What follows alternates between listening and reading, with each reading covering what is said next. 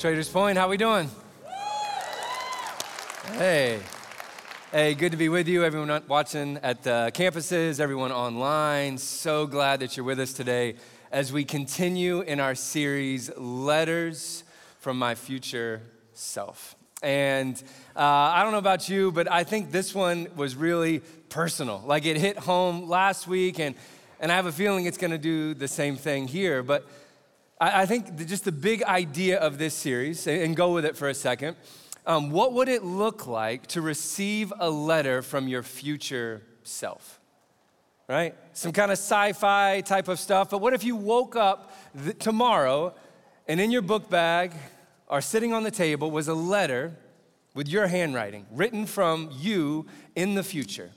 What warnings, what advice would you need right now in this season that would be helpful, right?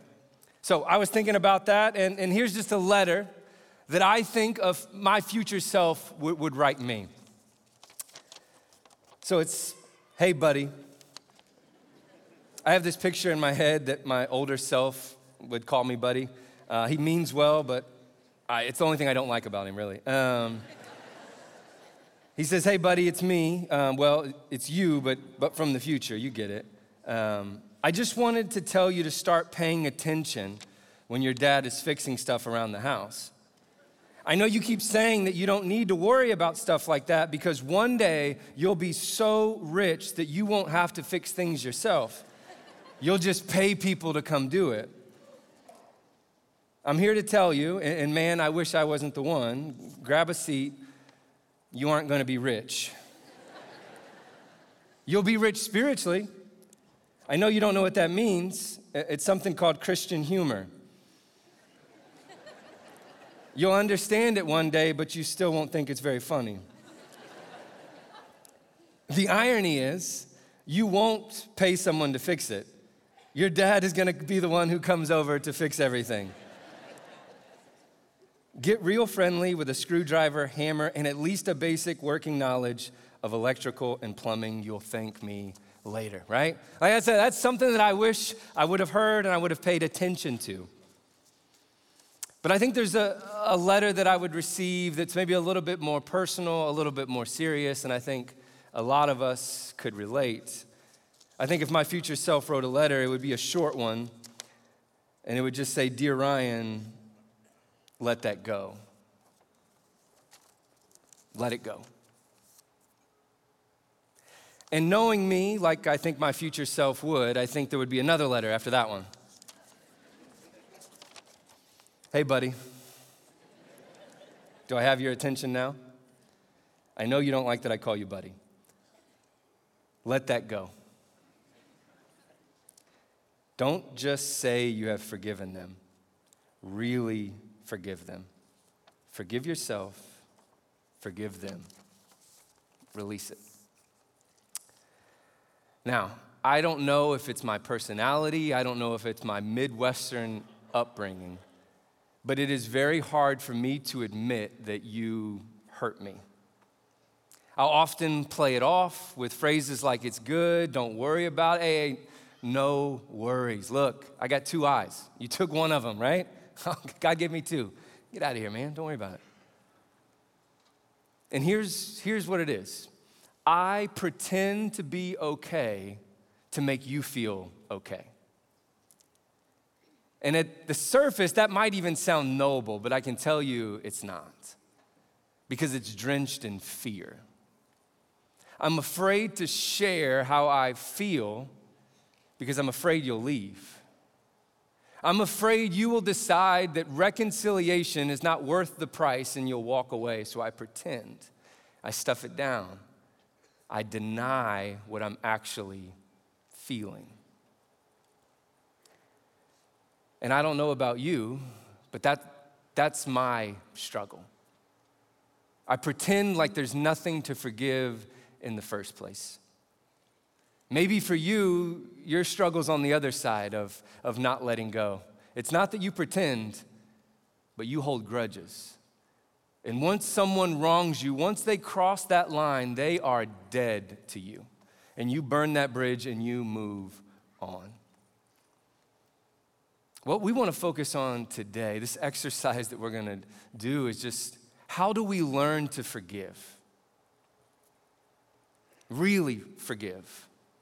Not to just pretend like nothing's really going on, not to just blow up and hold grudges and keep people at a distance, but how do me and you really forgive?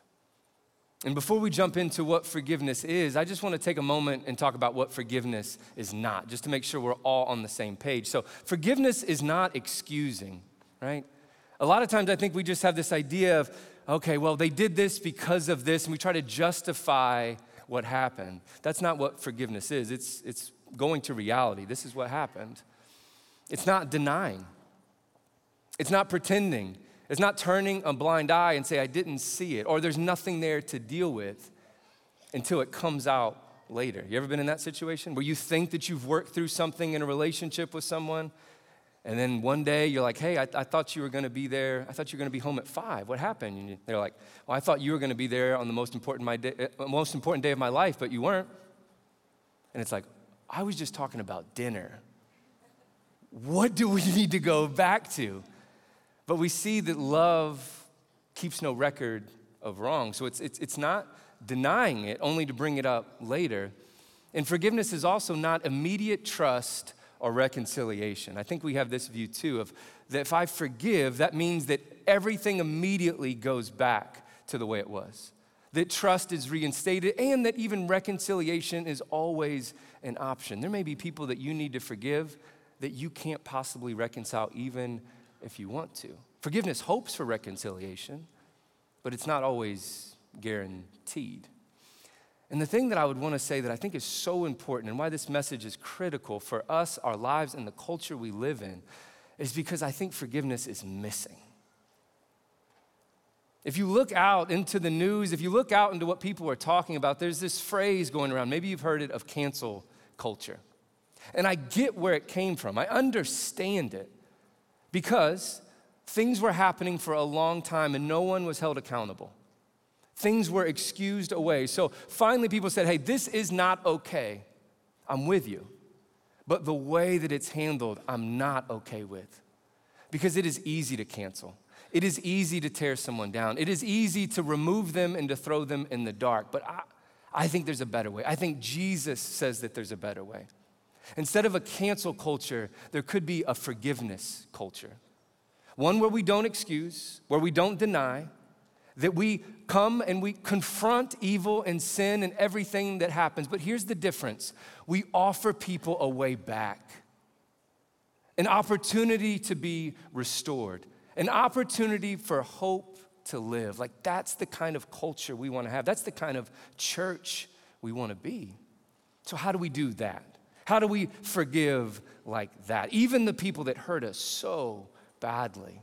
Is there a way that we could even let that go? And I believe there is. So here's the framework we're going to be using to what it looks like to forgive. How to forgive. We want to remember accurately, we want to respond accordingly, and then release always. So remember accurately. And here's what I mean not just remembering the account, not just remembering what happened to you and why you are upset with that person. That's probably pretty easy for you to remember. We're gonna remember something that actually happened long before anything that was ever done to us. And from what I've seen, this is the only thing that truly brings the power to forgive. All right? So we're gonna begin with a story Jesus is telling a story here in Matthew chapter 18, starting in verse 21. So take a look at this. It says, Then Peter came to him and asked, Lord, how often should I forgive someone who sins against me? Seven times? Now, he's saying this to like get extra credit. He believes that this is an unrealistic number. He believes it's probably like three, but he's going over the top and saying, Well, I don't know, Jesus, what do you think? I think seven right? Thinking Jesus would be like, no, no, not that much. So he says this. And he says, no, not seven times. He's like, yep, see, I knew it. But 70 times seven. What he's saying is, there's not an amount. There's no line that you're gonna get to where you can say, I'm done. I'm done forgiving. How? How could we possibly do that? How could we possibly forgive people that many times? That doesn't seem realistic. Well, it only is in light of the story that Jesus is about to tell here. In verse 23, this is what Jesus says. He says, Therefore, the kingdom of heaven can be compared to a king who decided to bring his accounts up to date with servants who had borrowed money from him. In the process, one of his debtors was brought in who owed him millions of dollars. He couldn't pay. So his master ordered that he be sold and along with his wife and his children and everything he owned to pay the debt. But the man fell down before his master and begged him, Please be patient with me, and I will pay it all. Then his master was filled with pity for him, and he released him and he forgave his debt. But when the man left the king, he went to a fellow servant who owed him a few thousand dollars. And he grabbed him by the throat and demanded instant payment. His fellow servant fell down before him and begged for a little more time. Be patient with me, and I will pay it, he pleaded. But his creditor wouldn't wait. He had the man arrested and put in prison until the debt could be paid in full. When some of the other servants saw this, they were very upset. And they went to the king and they told him everything that had happened. Then the king called in the man he had forgiven and said, You evil servant, I forgave you in the tremendous debt because you pleaded with me. Shouldn't you have mercy on your fellow servant, just as I had mercy on you? Then the angry king sent the man to prison to be tortured until he had paid his entire debt. That's what my heavenly Father will do to you if you refuse to forgive your brothers and sisters from your heart. It's a heavy story. It's a heavy story, and it's one that you can't read disjointed, right? You can't just read the second part without reading the first part. Because the reason the second part stands out so much, it's because it's in light of what just happened moments earlier. Because if we just read the second part of the story and there's these two guys walking down the road, and one guy owes the other guy a few thousand dollars and he demands his money to be repaid, we're like, that's reasonable choking him out on the middle, uh, you know, the side of the road, maybe that was a little too far. But outside of that, a guy owes you money, handle your business. You don't necessarily have to offer him grace. You don't actually have to offer him mercy. Maybe. That's okay. But you see, we can't read this story disconnected from the first half. And me and you cannot live disconnected from the first half. Because the truth is, our lives do not begin when someone hurt us. Our lives do not begin when we need to forgive someone. Our lives begin from this place of, I am forgiven. Before anything has happened to me, I have been forgiven. I have been forgiven a great debt, one that I could have never paid in my life. One that if I had a million lifetimes, I couldn't have come up with it. But God blessed me. God chose to clear my record. God chose to deal with my sin and extend grace to me. And I'm telling you, from this perspective, this is the beginning of when and how and the power to forgive it comes from. It's not from, I'm just gonna try really hard this year to forgive those that hurt me. I'm gonna try really hard not to hold grudges. It's when we see those that have hurt us in light of what Jesus has already done for us. So when I come to this place, I know I have been forgiven. I know that my debt has been wiped clean. I know that I was dead, but Jesus brought me to life. I know I was an enemy of His, but He adopted me into His family. I know He could have left me alone, but He lavished His grace upon me. I am swimming in grace right now. So when it comes down to it, yes, I can offer you a cup. But we have to bring ourselves to that space of remembering and that will begin to shape how we love and the, the lengths that we'll go to extend that forgiveness. Jesus hinted at this. There was this day where he goes to this religious leader's house, and the religious leaders are acting kind of funny around him, not really showing him any respect, but there's this woman there, and she's described as a sinful woman. But she comes in and she sits at Jesus' feet. And she starts crying and she uses her hair to wipe the tears from his feet and she pours this expensive perfume out on him. And these guys are sitting there, they say, if you only knew who she was, you would not let her be that close to you. And look at Jesus' response. He says, I tell you, her sins, and they are many, have been forgiven. So she has shown me much love. But a person who is forgiven little shows only little love. Then Jesus said to the woman, Your sins are forgiven. So, once again, when we remember and we start our days from this place, I am forgiven. I needed forgiveness it completely changes the rest of our exchanges throughout that day. I love the way C.S. Lewis said it. He said, This is what it means to be a Christian. To be a Christian means to forgive the inexcusable because God has forgiven the inexcusable in you. We can't disconnect one side of the story from the next. We remember that we are forgiven. That's the first thing. The second thing is we respond accordingly. And I have a feeling with what I'm gonna say next might surprise you. Because maybe you thought that this was off limits. This was something that we didn't talk about or touch, and this was always wrong. But I believe it's a word, I believe it's an emotion we need to take back if we are truly gonna learn to let it go. And I think it's found in the parable that we just read. So, so go back and look at this.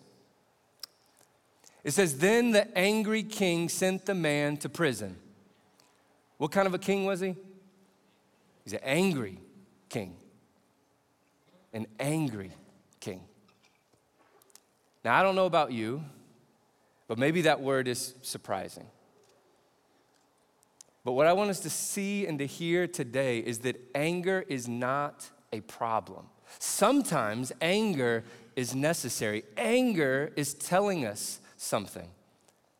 Anger is not intrinsically bad, but it is sometimes very hard to wield. But there is this idea of a righteous anger.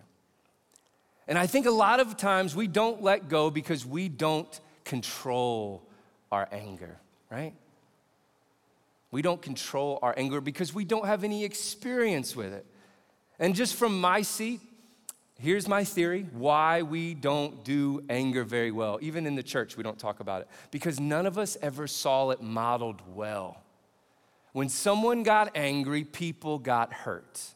When someone got angry, somebody got choked on the side of the road. When someone got angry, someone got cussed out. When someone got angry, the door got slammed. When someone got angry, the relationship was over.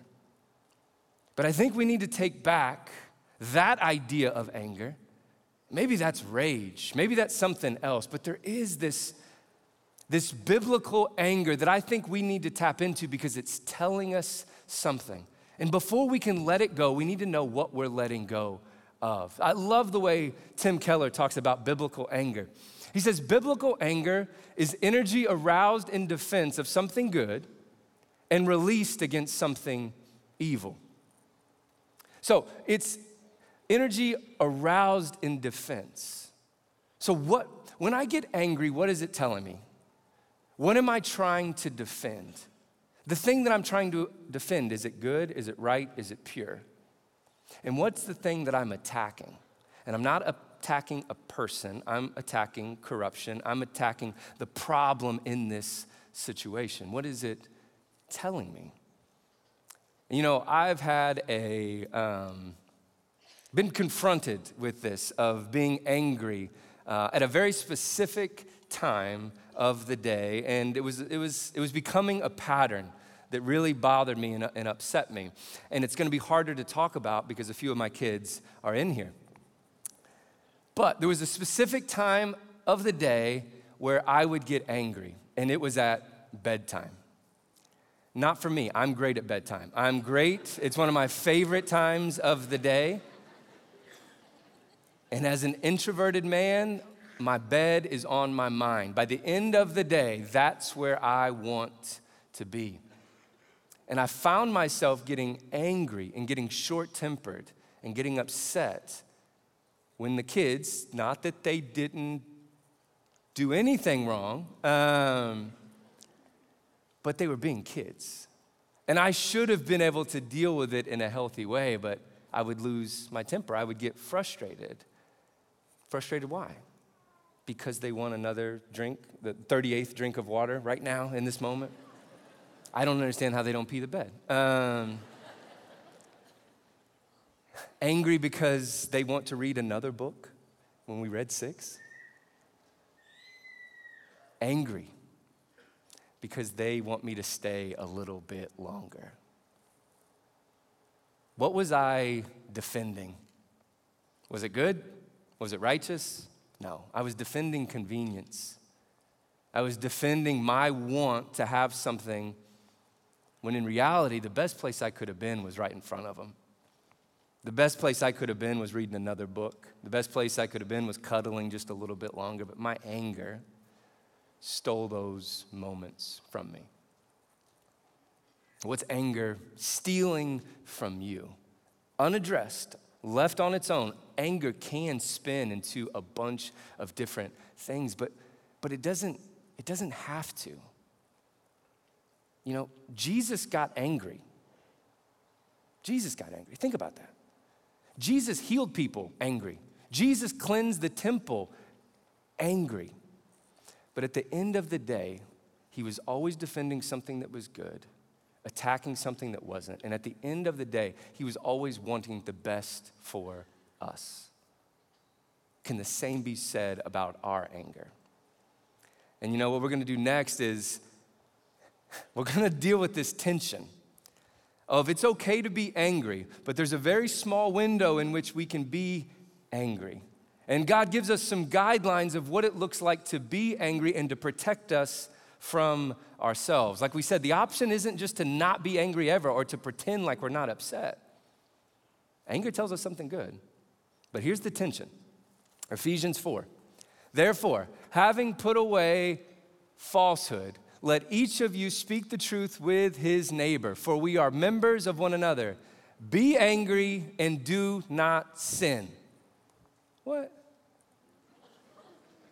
Isn't that like sneezing and keeping your eyes open at the same time? Like, is that even possible? Can you be angry and not sin? Well, it seems to be you can. But then he says, Do not let the sun go down on your anger and give no opportunity to the devil. So he says, Be angry. Get, you are going to see things that make you angry. There's going to be things that build up this righteous justice within you, and it's okay to be angry. But remember, what are you defending and what are you attacking? And then he places another thing there of like, hey, don't let it turn to sin. And here's one of the biggest ways that, that you can implement this week is when you get angry, deal with it very quickly. That's what he put in here. He says, Don't let the sun go down on your anger. Don't let the day pass without doing something about it. Because I don't know about you, but usually when something makes you mad, that you get angered, someone has offended you or hurt you, it's not like things get better as time goes on. It's not like the story in your head begins to smooth out. If anything, it gets worse. You start adding things like intention you start adding in details that maybe were or maybe not there. And I think we need to squash this idea that time heals all wounds. Here's another equation for you time plus wound equals infection. You are offended. You are hurt. Someone broke trust. Someone lied to you. Someone stole something from you. Someone hurt you. You have an open wound. And if it's not addressed, that infection will spread, just like any wound. But this infection, this particular one, what we're worried about is a root of bitterness coming up. Where that anger maybe was righteous in the beginning, but now bitterness has taken over, and I no longer want the best for you. I want you to hurt like I hurt. I want revenge. I want payback. I want to see you fall on your face. I want to get even. That's the other side of anger that we have to worry about. So, so that that doesn't stew, so that that doesn't grow, we need to attend to the wound as soon as possible. As soon as possible, we need to attend to the wound. Could be small, could be really big, but don't just shove it down. Don't just pretend like it's not there and to try to move forward. It's telling you something. So when it tells you something, here's the next move when do I need to go to them? When do I need to go to them? I'm angered, I've been hurt. When do I need to go to them? Because here's the other thing that we have to hold in tension we also need to have thick skin. We also need to know that we're walking through and we just extend just like a general grace to people that hurt us. Not everything needs to be addressed, not everything needs to be talked out, right? For example, you leave here today and say you're driving home and someone cuts you off. Don't follow them home. They're gonna start freaking out. You get them all the way to the house and be like, hey, hey, I know what you're thinking. I just wanted you to know that I forgive you. No, no, you cut me off back there. I just wanted you to know. You're gonna need forgiveness from the courts, okay? So don't, not everything needs to be addressed. Not everything needs to be worked out. Some stuff needs to be absorbed and just released. But if it, if you do need to address it, Here's, here's some good ideas, just a framework of when do I need to have a conversation? When the sin is serious enough to strain the relationship with you or with others, and when there's a pattern of sinful behavior, right? Like I can see this and I can feel it ripping apart our relationship. I can see it and I can see how it's ripping apart your relationships with others. So, the loving thing that I'm gonna do is I'm going to go and have a conversation. And when you go, go to them privately. Don't include other people that have not been involved in this situation. And I'll say this go to them privately when you can. I know that there's some circumstances right now that the wise thing for you would not to be to go to them privately, it's not meet with them alone. But I'm talking about generally, when something happens, go to them privately. And then here's the other one go first. I got a feeling there's some people in our rooms today that as we've been going, you're like, I've forgiven them, but I'm not going first. I didn't do anything wrong. I'll be ready when they come. I'll be ready when they come back to me.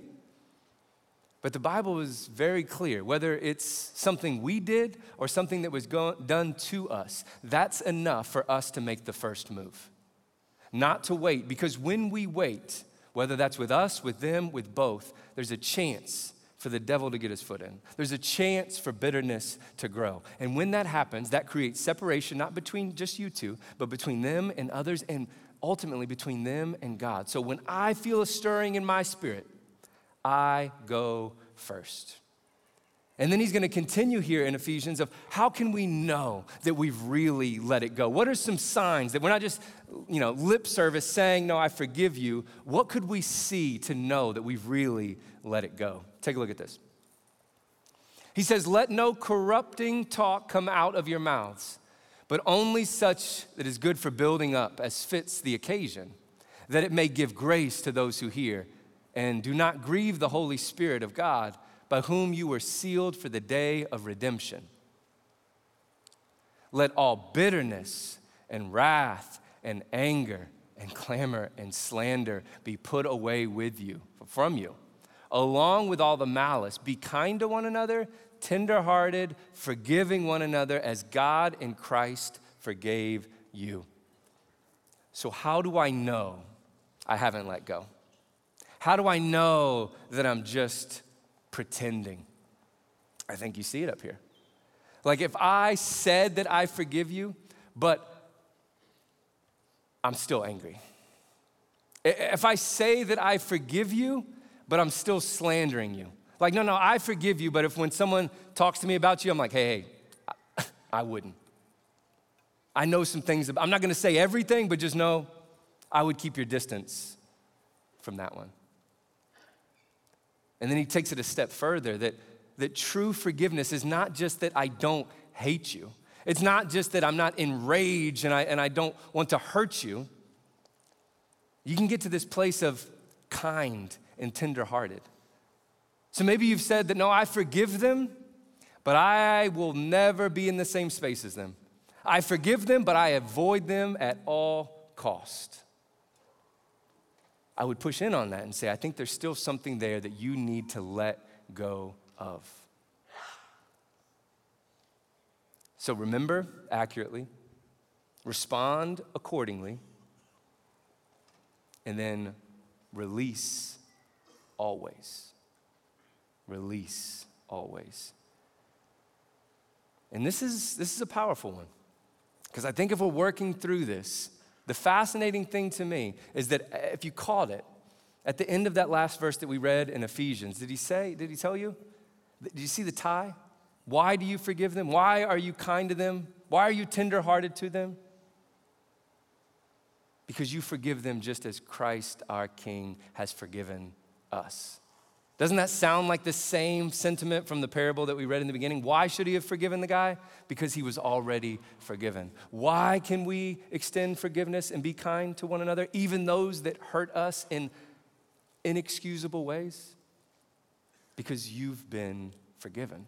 So I will say, if you get to that space and you're saying, I still haven't let this go, I will tell you the only place to go is Brian McKnight.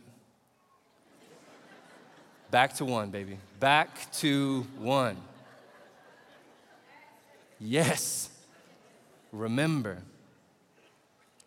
Because there's something, there's a disconnect here that's not allowing me to release it fully. I've released parts of it. I've done my best to will it and to say that I forgive, but there's still something there. You got to release it. You, you got to let it go. And like I said, it doesn't mean immediate trust, it doesn't even mean reconciliation. Forgiveness could happen right now, today, in this moment. It doesn't even need the other person. It's in your heart. But I also know in rooms like from where everyone's watching, there's people there going, You don't get it. You don't understand where I'm coming from. You don't know what was done to me. You don't know the pain that I went through. And I can stand here confidently and say, I do not know. That I'm sorry for what you went through that God is not okay with what happened to you, that's not okay. And I'm, and I'm sorry. And what I'm going to say next, I do not say flippantly. I do, I do not say without compassion, but I say in confidence just the same that what happened to you, that evil, does not begin to compare to the love that Jesus has for you.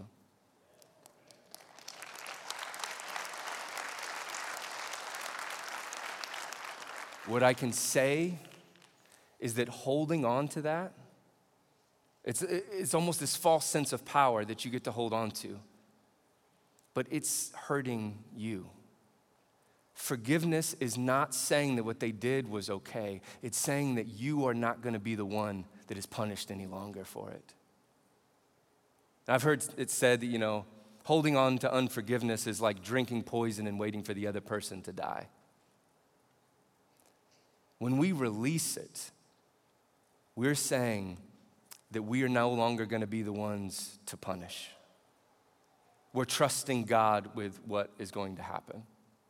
And I'm going to release that so that it protects me and so that there's no bitterness that can come. And I'm going to make more and more room for Jesus. And I just want to give you a few examples of what it looks like and the power that is behind the forgiveness of God. You know, there's this guy, Joseph, uh, in the Old Testament, who, heck of a life, right? Born in, born into a very blended family, same dad, different moms. Some of us know the situation. And some of us all know this situation where we're pretty sure our parents have favorites, right? Like some of the time, at least seasons, like, yeah, you definitely love her more or him more. there was no surprise. Like everyone knew their parents loved Joe more than the rest of them, right? His brothers didn't really care for this. So they devise a plan. And by plan, I mean they decide to sell him into slavery, okay? So this is a guy sold into slavery. And as he goes, he becomes a slave to this guy that's well off, and he's doing his thing though. He's doing the best that he can in the circumstances that he has, and he's getting a little bit more going. He's like, okay, things are starting to look up, only until he's falsely accused, crime he doesn't commit, but he's thrown into jail sold into slavery, and then sits in jail year after year after year until finally God uses him. That he interprets the Pharaoh's dream. He's released from prison. He's given this very high, prominent job to oversee all of Egypt. He's doing very well for himself. And then there comes his brothers. They don't even know it's him. It's been 20 years. They, and they never would have thought that the guy they sold into slavery would be running all of Egypt, but Joseph knows them. Joseph couldn't forget their faces. And they're coming in because there's a famine that's hit the land. And without this food that Egypt has, all of them and all of their family is gonna die. And Joseph's in this place. What am I gonna do? Am I gonna forgive or am I gonna get even?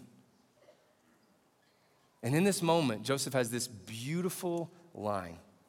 He says, You intended to harm me, but God intended it for good.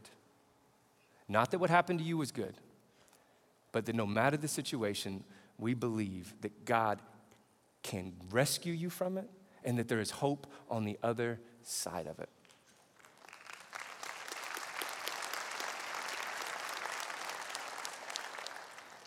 And the next one I want to share with you, it's a little bit more recent. Um, not 2,000 years ago. This was in 1999.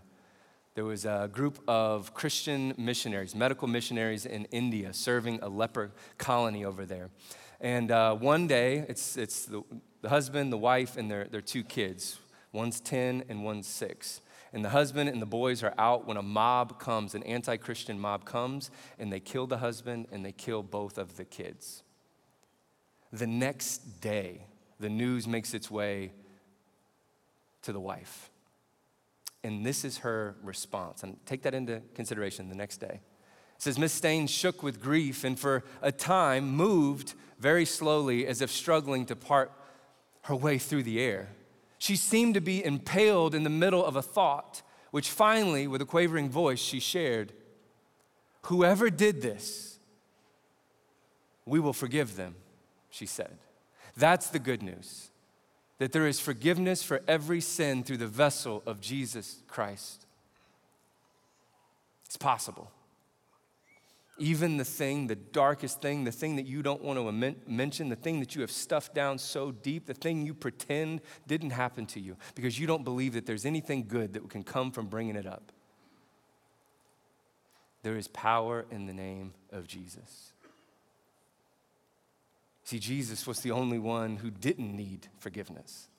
Jesus was the one that lived this perfect life for me and you. And Jesus, the perfect example of what it looks like to forgive people even when they don't deserve it, especially when they don't deserve it. Because do you remember what Jesus said? Father, forgive them, for they know not what they're doing. And this isn't when he was trying to teach them how to play euchre. This is when he was dying on a cross with his last breaths, choking on his own blood. He said, Father, forgive them, for they know not what they do.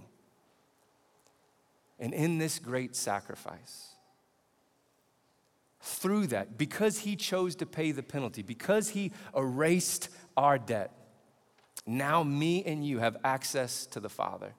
Now, me and you are a part of this story where we begin from a place of being forgiven and have been called and commanded to live accordingly. We don't forgive because we're pretending. We don't forgive because it's the right thing to do. We forgive because it models the power of Jesus. And because you are forgiven are some of the most healing words that there are people right now in your life that need to hear. And I'm going to close with this one. I'll read it. And it says, If you forgive those who sin against you, your heavenly Father will forgive you. But if you refuse to forgive others, your Father will not forgive your sins. Now, I, I don't have time to unpack this. Theological layers to this, people, all kinds of different things. But what I will say, at its lowest level, it's, it means that your relationship with God and your relationship with others is wrapped up together. That we are one body. And it's all connected. We can't say that we want forgiveness. We can't expect to receive forgiveness if we're not extending that same forgiveness outward. It's not going to make its way through. It's going to make our relationships with others suffer and ultimately our relationship with God suffer. So, what I want us to do right now is just to create a moment to reflect. This is a safe place. And, and I know as we've been working through today, as we've been talking about forgiveness, there are people on your mind right now that you're like, I need to forgive them. And in the same thought, you're like, I will never forgive them. What we want to do right now is just create a space, just to go through a guided time of who is it that needs to hear, I forgive you? Who is it that you just need to say it and to get it off of your chest, to release that poison, that bitterness from you, to truly get to the root of it so that you can make more room for love. So, we're gonna have this moment of guided prayer, and then we're gonna close it with this, with this moment of communion.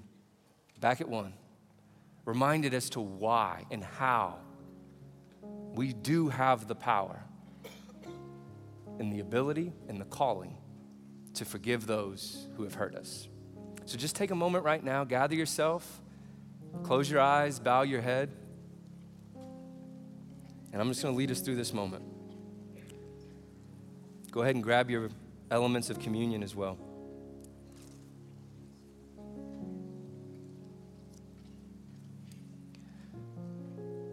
What do you need to let go of? Who do you need to forgive? They may never hear these words, but you need to hear these words. I forgive you. This could be a spouse, an ex spouse. This could be a parent. This could be a child, sibling, a family member, a friend, business partner, coworker, stranger. And here's one. Maybe you've been able to heal every, or you've been able to forgive everyone, but you can't forgive yourself. I just want to give you this moment right now to release it, to lay it down,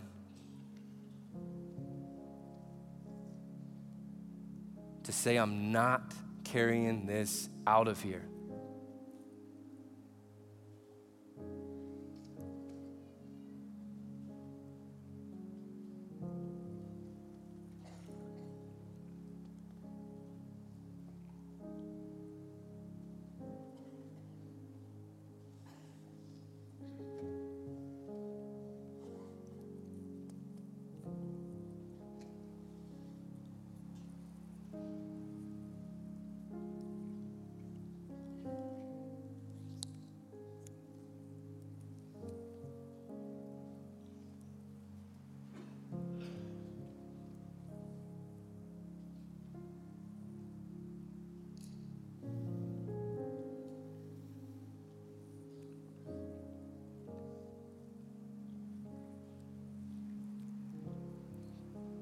Back to one. The power, our why. As they were eating, Jesus took some bread and blessed it. And then he broke it in pieces and gave it to the disciples, saying, Take this and eat it, for this is my body. So take the bread, which represents the body of Jesus that was broken as a sacrifice for us.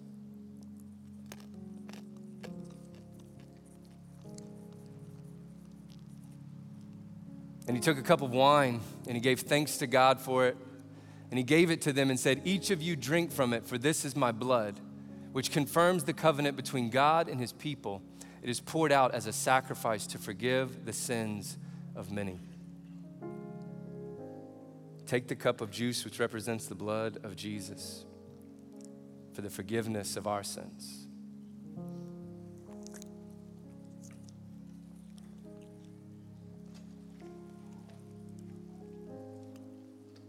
Father, we forgive.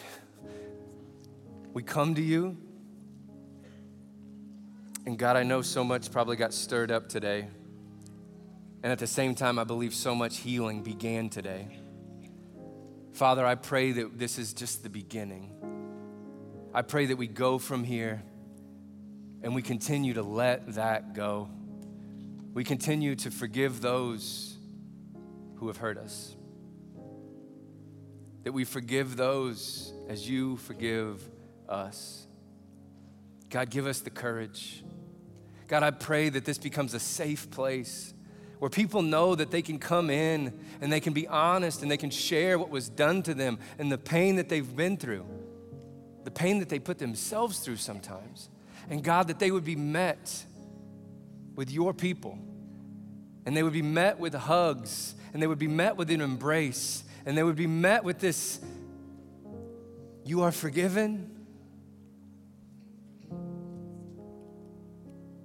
And God, I pray that the better we get at, at looking at you, the better we get at better understanding the beginning of our story and all that you forgave us from, that God, that will begin to shape how and to the links to which we are able to forgive.